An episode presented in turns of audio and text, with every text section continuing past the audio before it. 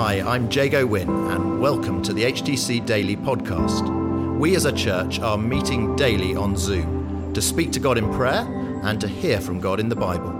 For those of you who can't join us live or who want to listen again, we're featuring the daily Bible thought, and we're also including how we're being encouraged to pray each day. Today it's Emma Kaniba.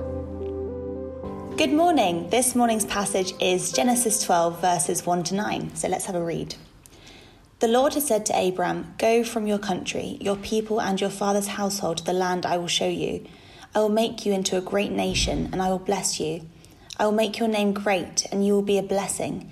I will bless those who bless you, and whoever curses you, I will curse. And all peoples on earth will be blessed through you.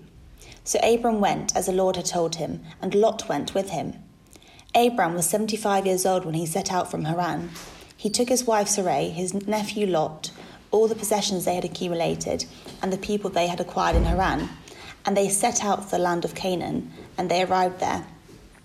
Abram travelled through the land as far as the site of the great tree of Moreh at Shechem. At that time the Canaanites were in the land. The Lord appeared to Abram and said, To your offspring I will give this land. So he built an altar there to the Lord, who had appeared to him. From there he went on toward the hills east of Bethel and pitched his tent, with Bethel on the west and Ai on the east. There he built an altar to the Lord and called on the name of the Lord. Then Abram set out and continued towards the Negev. The main thing that jumped out of this passage for me was that Abram really had to trust God an incredible amount to obey his command to go from his country to a new land, especially as God's promise to him that he would give this new land to Abram's offspring didn't seem to make a lot of sense at the time. As in the previous chapter in verse 30, we were told that Abram's wife was childless because she was not able to conceive. And yet, despite the obvious doubts Abram must have had when the Lord appeared to him and said, to your offspring I will give this land. He didn't let the difficulties or the details on how this would happen stop him from obediently following God's commands. He wasn't focused on how God's promise would come to pass. That was God's job. All he needed to do was focus on who was calling him. He trusted who God was. He knew that God is good and that he has the best plans for our lives. So he knew he didn't need to worry about the practicalities of the situation.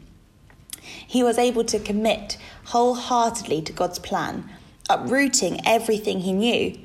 It says in verse 5 he took his wife, his nephew, all the possessions they had accumulated, and the people they had acquired.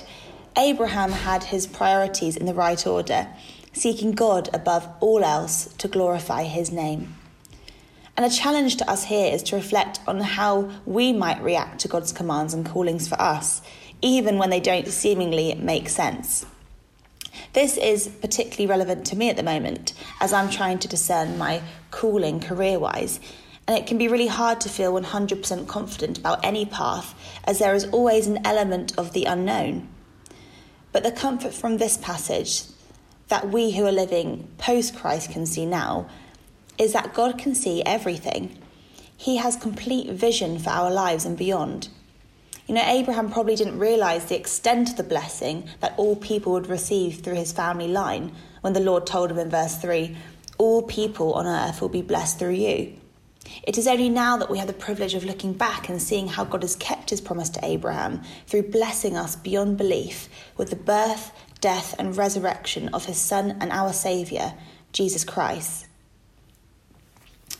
We don't have to fear the future when we act in obedience to God because even when we can only see the past and what's in front of us, God sees everything. He is faithful to us and is trustworthy in keeping his promises. Even when we can't fully understand God's callings for us with our limited visions, we can be expectant that He can work in mysterious and powerful ways, just like how, even when Abraham and Sarah were seemingly beyond childbearing, He fulfilled His covenant by the miracle of the birth of their son Isaac. So, my question today is where is God calling you to action in your life? And how will you respond to God's commands to you? Will we be like Abraham, ready to step out in faith even when we can't see the complete bigger picture? Will we trust who God is, his plans for us, and his good, holy, all seeing vision? I know for me that fear is the biggest thing that holds me back from stepping out in blind faith, and that hesitation that makes space for the enemy to plant seeds of doubt in my mind.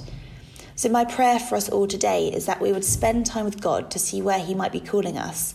And maybe that's to reach out to a certain person invite them to Alpha, or to help serve the community in a new way, or to start giving financially to church projects like Revitalise 250. Or maybe it's something different, more personal, or even bigger.